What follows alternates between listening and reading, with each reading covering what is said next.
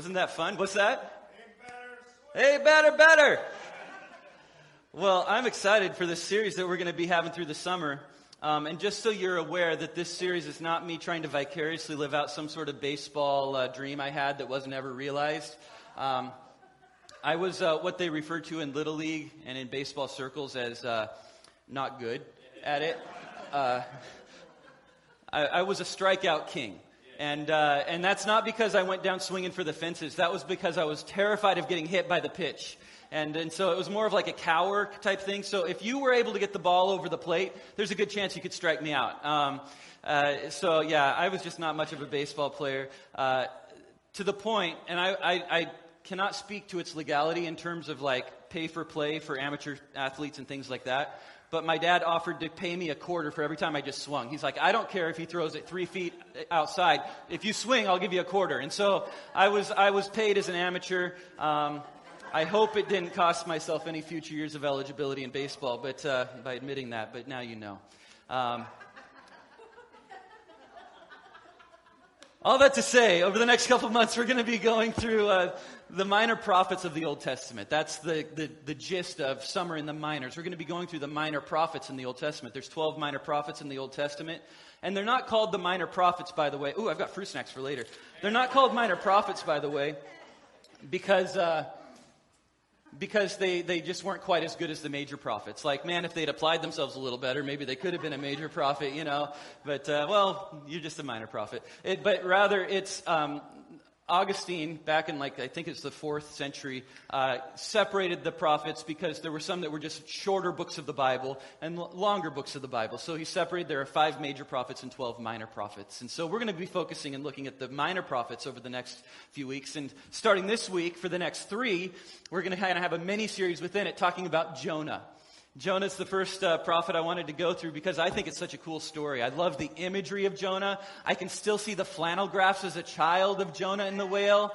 And it's just like cartoon. When you, when you look up, if you were to Google, don't do it now, but Google like Jonah and the whale, you're going to get like kids stories especially, right? It's just a great story that sticks to your, to your brain and just remember these kinds of things. And, uh, Jonah's a fascinating book because it's a book of contradictions. Um, there's a lot, many literary scholars actually uh, classify the book of Jonah as a parody or a satire. Um, not because it's not God inspired or not truth, but because over and over again throughout the book, there's almost this comical discord that happens that goes on between what Jonah knows to be true and the way he responds to that, and then the way God actually works. And so there's this like this discord and almost comedy that goes through the book as you read and see how it works out. So um, it's a parody or satire in that sense. So um, to give you a background of what Jonah's all about and what's going on here, the book of Jonah uh, is placed in, in the end of the Old Testament. If you have your Bibles and you want to open with me to the book of Jonah, that's where we're primarily going to be. It's actually about three quarters of the way through your Bible. So it's a big chunk of the way through your Bible. And uh, it's it's actually Jonah is actually referenced far before this though. In one of the books of history way back in first or in second Kings Jonah's mentioned in chapter 14 verse 25 it says that Jonah was from a small town called Gath Hepher and uh, the ruins of Gath Hepher have actually been archaeologically excavated, and it's about three miles north of Nazareth, which is where Jesus grew up later, and where you know we, we, we know these stories. And then also uh, just about a half a mile from Cana, where Jesus would do his first miracle at the at the wedding there. So, uh, so Jonah's from this small community that's a kind of a border town right there next to Gath, that's, that's the name Gath, right? And he's living in this community town. And uh, the period that he lived there was just before the time where the prophets Amos and Hosea would have lived, which was the time when the Assyrian Empire would come in from the east and take over and destroy and carry into captivity the entire northern kingdom of Israel. They would destroy Israel, take them captive, and take them away, and actually, those tribes would really never be seen or heard from again. They would be scattered in a diaspora and, uh, and, and they, they were gone forever. But however, this time that this happens is about 50 years before that. And actually, Israel was experiencing a time of unparalleled prosperity at this time. Um, it had military success, uh, which it had not experienced since the time of being a divided kingdom. So it was doing really well. They were, they were winning battles. They were, the only real conflict they had were with the Arameans. And so their territory was expanded really far out. They were doing well, um, not having to deal with Assyria because Assyria was having its own internal strife. They were having a turnover with their own uh, kings and things like that. So Assyria wasn't an issue. Israel was doing pretty great. Um, so that's where we pick up. So if you have your Bibles, we're going to be in Jonah chapter 1, verse 1. It says this The Lord gave this message to Jonah, son of Amittai Get up and go to the great city of Nineveh. Announce my judgment against it, because I have seen how wicked its people are. So God speaks to Jonah. We don't know how, audible voice, whatever it might be. He hears from God. He says, You need to go to Nineveh. Um, I'm speaking judgment over it. Now, this is an important, interesting point here. Jonah is not a missionary. Sometimes we assign Jonah missionary in our mind. Jonah is a prophet. And his job, he's not sent to Nineveh to go and try to convert people. He's not sent to Nineveh to call them to repentance. He sent to Nineveh to notify them, God going to kill you. That's his job, is to go just notify them, doom is on its way. And so this message of judgment and not hope in many ways colors Jonah's perspective of his job and his responses to what God would do then, as we read this story later. Jonah has a mission from God. He's, he's, he's like the Blues Brothers on a mission from God. And he, he's, he's got this thing that he knows he's supposed to do, and, and it's to tell people God's going to kill you. Judgment is coming. And so he hears God's command. He hears what God tells him to do. And what's his response? Continuing on in verse 3, it says, But Jonah got up and he went in the opposite direction to get away from the Lord. He went down to the port of Joppa where he found a ship leaving for Tarshish. And he bought a ticket and went on board, hoping to escape from the Lord by sailing to Tarshish. So, Jonah didn't want to go to Nineveh. Uh, the Bible doesn't actually shed much light specifically on why he didn't want to go. Uh, there's different views. It could have been a, uh, what couldn't have been. It was. It was a very long journey across the desert, which would have been perilous. There could have been bandits and it could have been a sketchy situation. Plus, he's going to a country that wasn't friendly to Israel. Um, so he, he, would be going there. What's the people's response going to be? People don't typically respond well to God's going to smite you for all your sins. Try that. Go out to the store and tell someone that. By the way, it's not going to go well. Probably. I, I don't. Don't do that. Just. Just it, he, he's going, this is not a good idea for whatever reason. Some people might say, well, it's because of he knows what God's response is going to be and what their response is going to be, and that's why he doesn't want to do it. Uh, I think there was a lot of fear behind what Jonah's decision was to go the opposite direction. And so Jonah decides to dip out, and he heads out for a place called Tarshish, it says. And this is how much Jonah didn't want to obey God. Okay? Now, Tarshish is not to be confused with Tarsus. Okay? Not that I've ever made that mistake, confusing them. Tarsus is where Saul is from. Everybody know the story of Paul and Saul? We just talked about him a couple weeks ago. He was from Tarsus. That's a city that's not too far away from Israel. It's on the border of Syria and Turkey.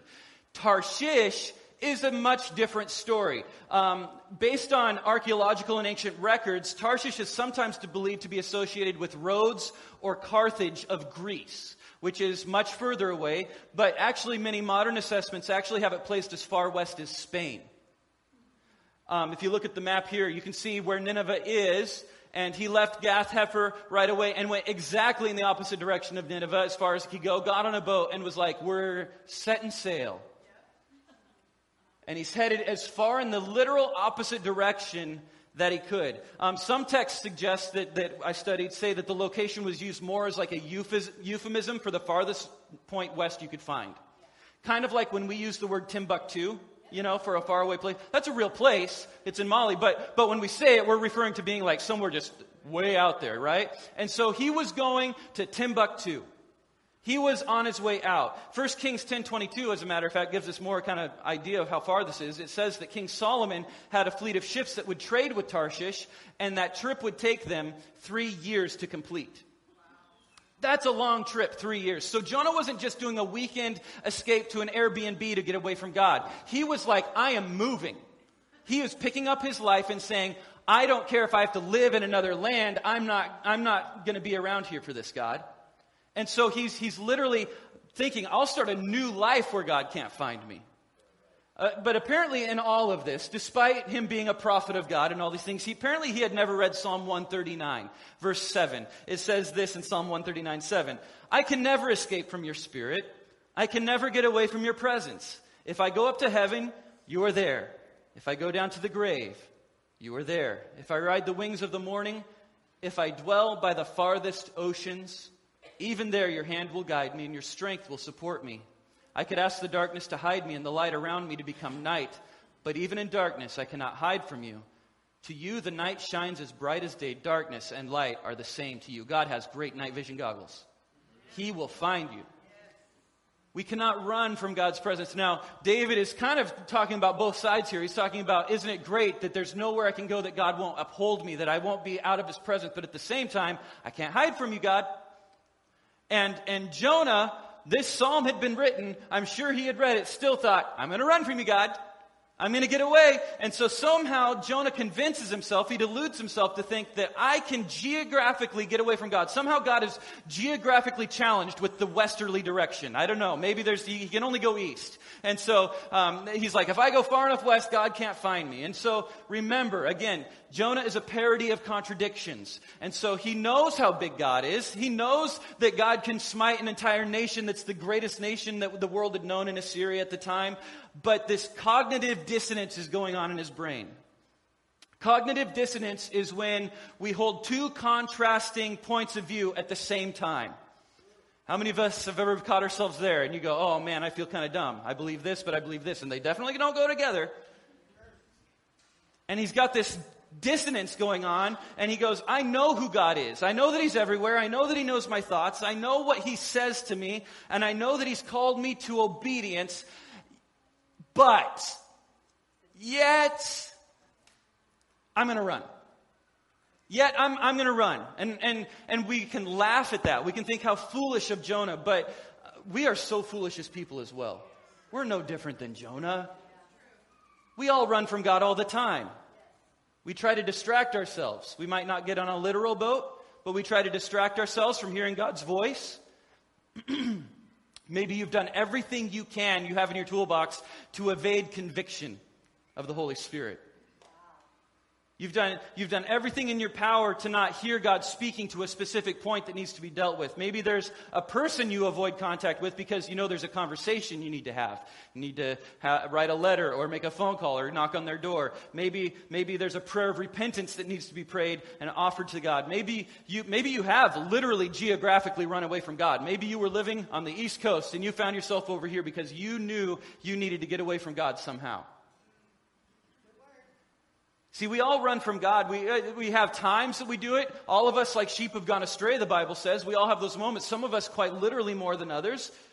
Well, we all have those moments. And, and, and so maybe you've, you've had those moments. And, and so Jonah has this, and he's literally running from God. He's this, we see this expression of fear and running from God. And he, so what does he do? He gets aboard the SS Minnow, right? He jumps on this boat. And I actually, when I wrote that in my notes, I was like, I got to look up the lyrics. And I was like, this could be written into the book of Jonah right here. The, the whole song fits perfectly in the book of Jonah. The tiny ship was tossed. if not for, no, I'm just, I'm not to. But continuing on in verse 4, but the Lord hurled a powerful wind over the sea, causing a violent storm that threatened to break the ship apart. Fearing for their lives, the desperate sailors shouted to their gods for help, and they threw the cargo overboard to lighten the ship. But all this time, Jonah was sound asleep down in the hold. So the captain went down after him. How can you sleep at a time like this? He shouted. Get up and pray to your God. Maybe he will pay attention to us and spare our lives. So, I don't know if Jonah, being Jonah, just, just uh, didn't, uh, being not a sailing type, didn't know the gravity of the situation. That's why he was sleeping. Maybe he's like, if God's going to kill me, he's going to kill me. I'll just sleep. What, for whatever reason, he was asleep in the bottom of the ship. But the sailors realized this is a serious storm. This isn't a passing squall. This is very serious. Their boats weren't too huge at the time. They were about 70 feet long. Uh, tech, technologically speaking, they were not hugely advanced. Uh, sailors would typically, even going through the Mediterranean, try to keep within uh, view, visual distance of the shore. And so this squall comes up and they are going, we are in really big trouble. The ship can't take it. It's starting to break apart. And so they start throwing cargo overboard. And I looked up the word for cargo and, and the Hebrew word for cargo is, that's used here is referring to the practical gear. It's their food, their water, and their provisions. It's the things they need for basic survival. That's how serious you see the storm is. They're not throwing like a rocking chair over or something like that. You know, things that are just not necessary. They're throwing over like the things they need to stay alive because it's dire. So they're throwing over the essential stuff. And this illustrates their de- desperation, and they start calling out to their gods.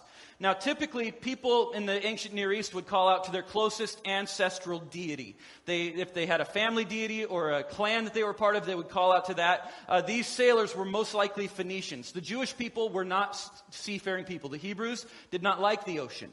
They, uh, as a matter of fact, if you read in Greek or in Hebrew literature, whenever the sea is mentioned, it, it's, an, it's an alliteration to the great unknown and to chaos. It's fearful. And so the Hebrews typically didn't sail, but the Phoenicians were seafaring people that were in this area. So they started calling out to their gods. Most likely their god was called Yam, not sweet potato, Yam. And, uh, and they're, they're, they're calling out to Yam. And Yam was a god, god of the sea, but he hadn't created the sea. He had been given jurisdiction over the sea. His job was to manage it. And so they start calling out to the great yam. Please, great yam, save us from this ocean that's trying to kill us, hoping that somehow their God would intervene on their behalf. Their best hope was that their God would have the power or even the interest to rescue them. They're like, maybe we can get his interest. Maybe he'll notice us. Maybe he'll have the strength to save us. And so they're desperately calling out to their God. Clearly it's not working. Yam ain't home. And so then the crew cast lots to see which of them had offered the gods and uh, offended the gods and caused this terrible storm. And when they did this, the lots identified Jonah as the culprit. Why has this awful storm come down on us? They demanded. Who are you? What is your line of work? What country are you from? What is your nationality? It's like coming through security at the airport. Jonah answered, I'm a Hebrew, and I worship the Lord, the God of heaven, who made the sea and the land. And the sailors were terrified when they heard this, for he had already told them that he was running away from the Lord. So, until this point in time, Jonah was just another dude. He was some guy, they didn't even know his nationality or his job, right? He was a guy that showed up that had enough money to pay for his ticket, and they knew, it mentions, that he was running from his God. That's a great icebreaker when you just meet someone. Be like, by the way, I'm running from my God. And, uh, and he told them that apparently when, it, when he got on the boat. But for them, when they hear this, they hear he's running from his, his God. That probably doesn't mean too much because their gods have limited reach. You're trying to get out of his region of, of influence? Sounds good to us. Doesn't mean much to them. But once they, he, they find out, they say, What is your nationality and who is your God anyway? That when he tells them his nationality and who his God is, this, this is what basically understanding his background and his culture tells them who he serves. so they're asking, you know, what, what, who's, who's your background? Are you, are you Phoenician? Is Yam your god? Is it Ra? Are you Egyptian? Are you, is it Noom? Are you, is it Poseidon? Maybe you're Greek or something, or Anu, or what, who are we talking about here? And, and Jonah responds by saying, I'm a Hebrew. And he says, I worship Yahweh, the God of heaven. And he's actually the one who made this sea and he made the land. He's not just the person that has jurisdiction over them. He's not just kind of keeping an eye on things. He created it all. He designed it all and he made everything. And, uh, and, and he's not just limited to the sea and the land and all these things, but he's the creator of all this creation. And the Bible says that this new, bigger fear came over the sailors. There's two words for fear that are used here in Jonah 1. First one happens in verse 5. When the storm happens, it says they were afraid. I did a, a, a background search on that in the Hebrew on what afraid means, and it means to be afraid.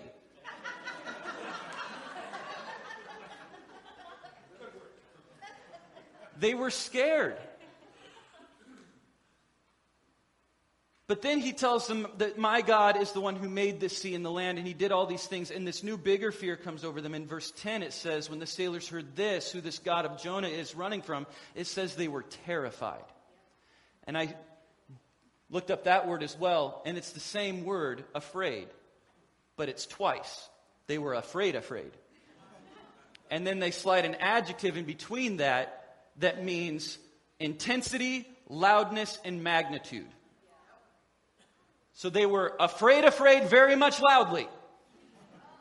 This was like an, a, a, just a, an explosion of terror that came over them. It was not just fear, this was now like, What have you done to us?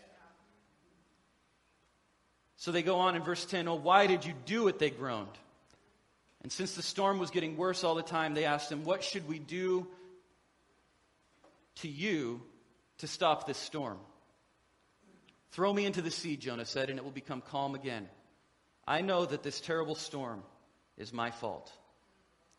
But instead, the sailors rowed even harder to get the ship to land, but the stormy sea was too violent for them. Remember, and they couldn't make it. Remember, they tried to stay within visual distance of the shore, but they couldn't make it. Then they cried out to the Lord, Jonah's God. Oh, Lord, they pleaded, don't make us die for this man's sin, and don't hold us responsible for his death. Oh, Lord, you have, seen, you have sent this storm upon him for your own good reasons. And then the sailors picked Jonah up and threw him into the raging sea, and the storm stopped at once. The sailors were awestruck by the Lord's great power, and they offered him a sacrifice and vowed to serve him. Now the Lord had arranged for a great fish to swallow Jonah, and Jonah was inside the fish for three days and three nights. So, what's the solution to the sailors' problem? Throw them overboard. That's the final solution, right? At first it's row. At first it's like, let's, let's see if we can get to shore. Let's do everything else we can. But then they arrive at, throw the guy overboard. And essentially, what Jonah was saying, sacrifice me and you'll be saved. And uh, I don't know if Jonah knew that God would provide a fish. I tend to think he didn't. I think he thought this is the end. And uh, he did know as he says here, that it was his disobedience is what led up to this moment. So by removing himself from the situation, he would be sparing these men. By himself being sacrificed, being thrown into the sea, he would be sparing these sailors. And now that's, that's nice sacrifice. But obedience would have been better. In 1 Samuel, there's a story of a king named Saul. And Saul was. Uh, told by God to go and fight their enemy. And God said, And you are not to spare anything. You are to kill everything there when you defeat the enemy. You're supposed to kill every animal, every, every person, everything. You are to wipe it out because it's become a problem for you to continue, continues to pull you into sin. Kill everything. Saul went in and he killed a lot of things. But there were some things that were just too nice. There were some sheep and some cattle and some people that he thought, these people are great and these things are great. And so he held on to them. And he was confronted for his sin. He was confronted by Samuel. So instead, when he keeps these best things, he's confronted by God. And so here's what Samuel says in 1 Samuel 15 22. Samuel replies to Saul after Saul tries to give his explanation What is more pleasing to, to the Lord, your burnt offerings and your sacrifices, or your obedience to his voice? Listen, obedience is better than sacrifice, and submission is better than offering the fat of rams. Obedience is always better than sacrifice. Always. Obedience is always better than sacrifice. God is not all that impressed by Jonah's sacrifice of being thrown off the boat. It started with a root of rebellion in Jonah. It started with a root of rebellion. You see, we barter with God. Um, we, we barter with God with feigned sacrifices, or maybe even real sacrifices, but we try to substitute those in place of obedience. Hmm. Try to do something really good for God instead of obeying God. We say, God, hmm, I know you're calling me to this, but what if I, what if I just give a little extra in the offering? It's going to hurt, but I'm going to do it for you, Lord instead of obeying, we sacrifice something else. Or maybe we say, uh, you know what, I helped an old lady cross the street. That is, that is a great sacrifice for me. I don't want to follow through with, with speaking out to this person, maybe sharing my faith with this person or going here and doing this that you've called me to do. Um, how about I serve in some other way? Instead of um, obeying what I hear, God. I'll, I'll, compliment the pastor on his good word. Good word today, Pastor Brent. Not going to do it, but that's my sacrifice, telling the pastor that was a good word.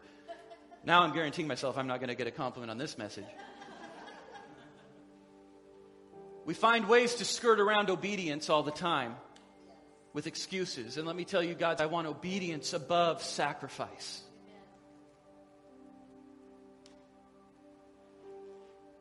There are two things I really notice in this text that we read about Jonah here to start this. The first is that Jonah's is, is just the amazingness, we talked about this, of Jonah's determination to run from God.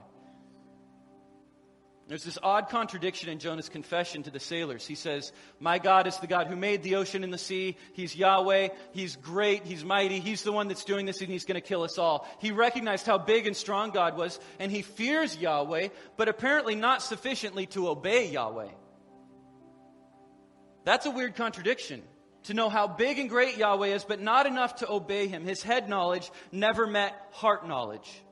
And maybe for some of you, you know God is real.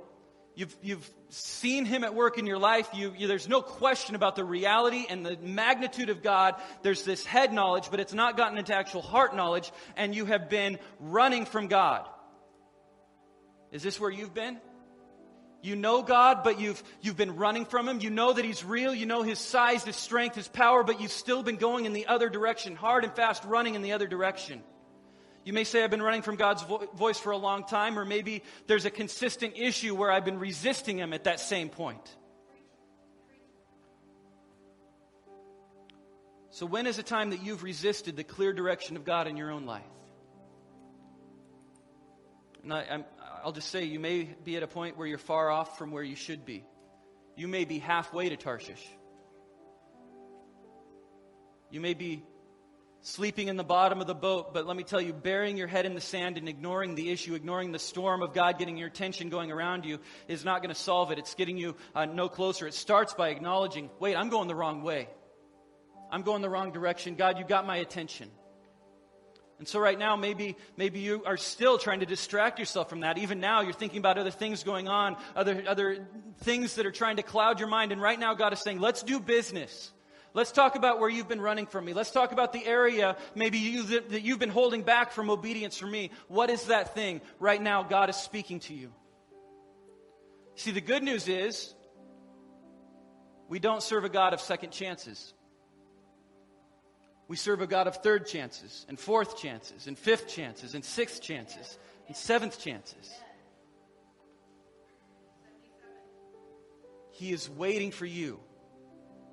It's not too late, and it's never been too many times that you've come back to God. So, right now, I want to invite you to welcome the one, the God who calms the storm. But it starts with repentance, saying, I'm going the wrong way. See, repentance literally means to turn in the opposite direction. Repentance means I'm going the wrong way. I need to turn and go the other way. See, the, the thing the sailors had wrong was they were calling out for assistance, not repentance. The sailors wanted to live, yes, but they weren't calling out in repentance. Jonah needed to reach a point of repentance. And right now, I call you to repentance, to say, I'm going the wrong way. I need to turn this around. I need to do business with God. Can we bow our heads and close our eyes for just a minute?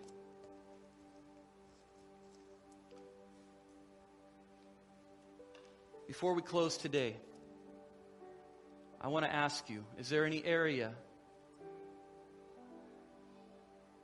that you've been running from God? That you've been resisting Him, that you've been fleeing from Him. Maybe it's with your whole life. You have never surrendered your life to Him, given your life to Christ, and said, I need you to take the lead. I am no longer the one that should be running the show. It's surrendering and yielding to you, God.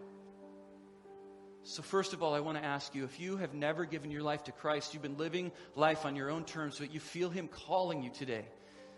You say, I've been running on my own terms, on my own steam, and I know that the storms of life are too much. I know that this is not something that I can manage and do on my own. I need to surrender to Him right now. The God who created it all is real, and He's calling me. I hear His voice.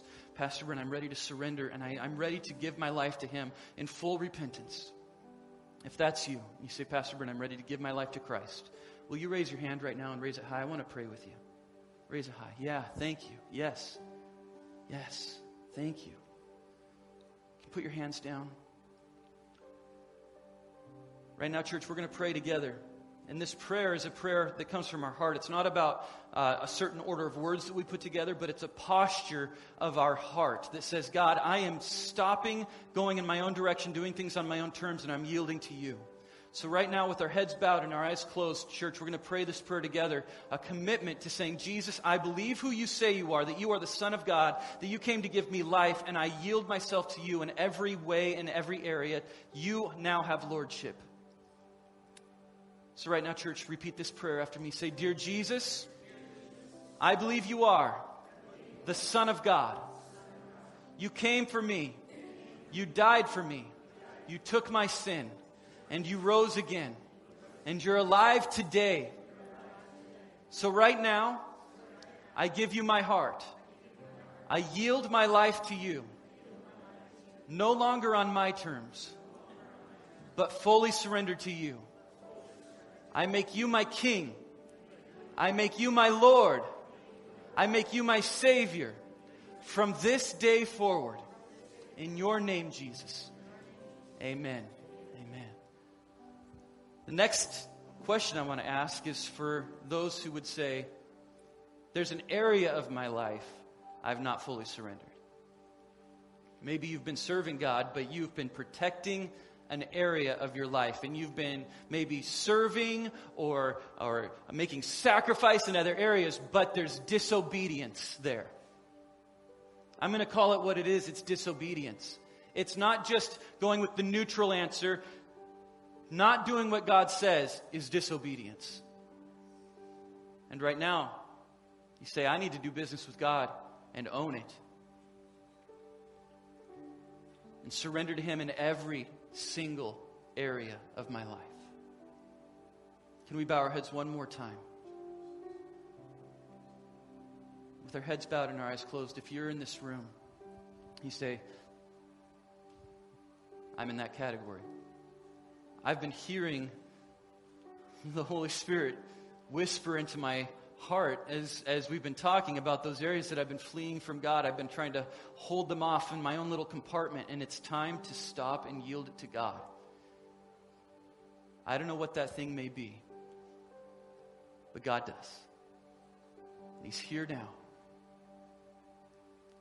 And He's ready to give you that second chance, that third chance, that fourth chance for obedience. He desires an obedient heart. So you say, Pastor Brent, I'm ready to obey right now. If you're ready to step out in obedience, will you raise your hand right now? I want to pray with you. Raise it high. Yeah. Across this room, hands going up. Thank you. Thank you. I see those hands. Lord, right now, I pray with those that are raising their hands, being honest with themselves and with God, saying there are some areas in my life that I have not been consistent, that I have not been obedient to the one who has called me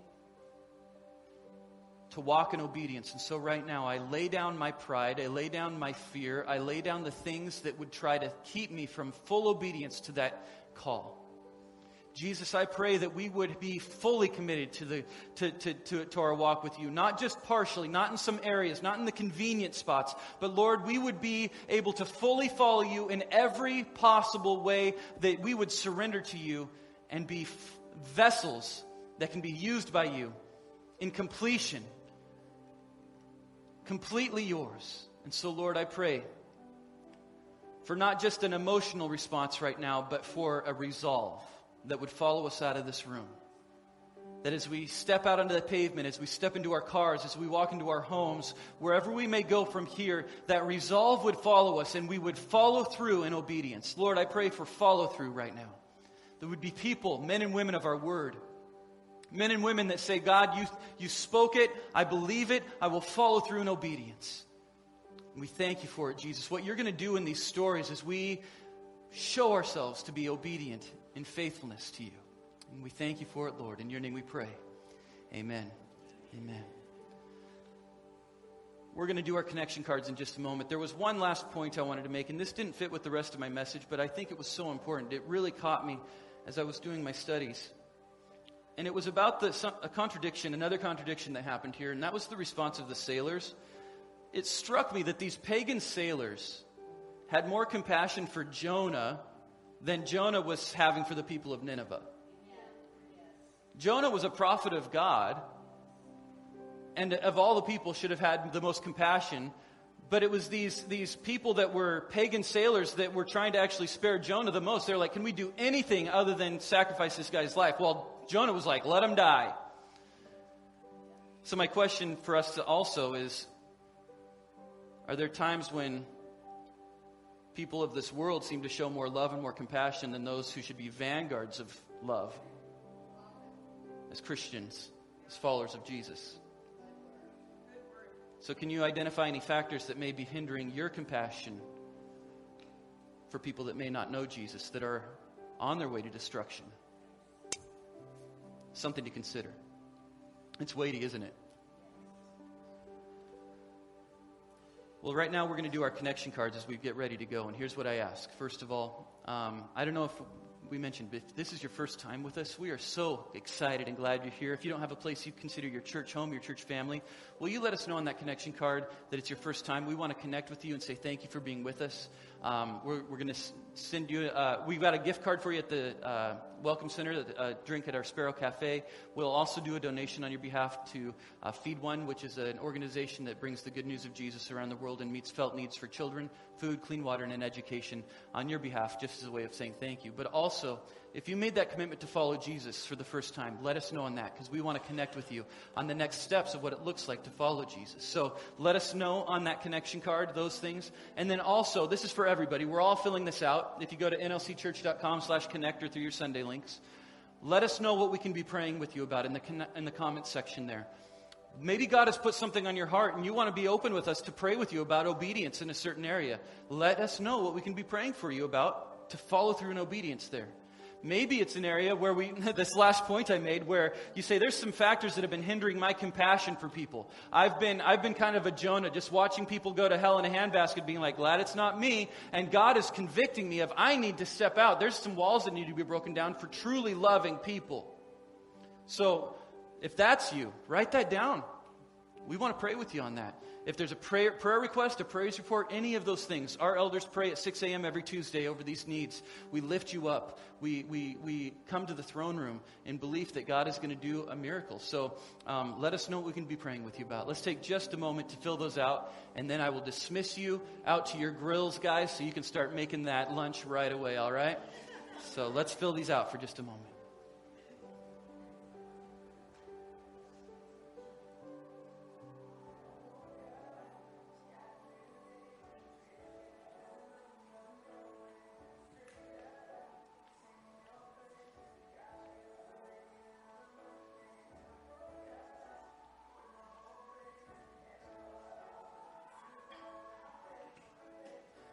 Right, church, let's stand together. Remember, guys, any guys 18 and over, make sure you go grab yourself a root beer float. Let me pray over you, and we will go. Father, I thank you for your church, your people.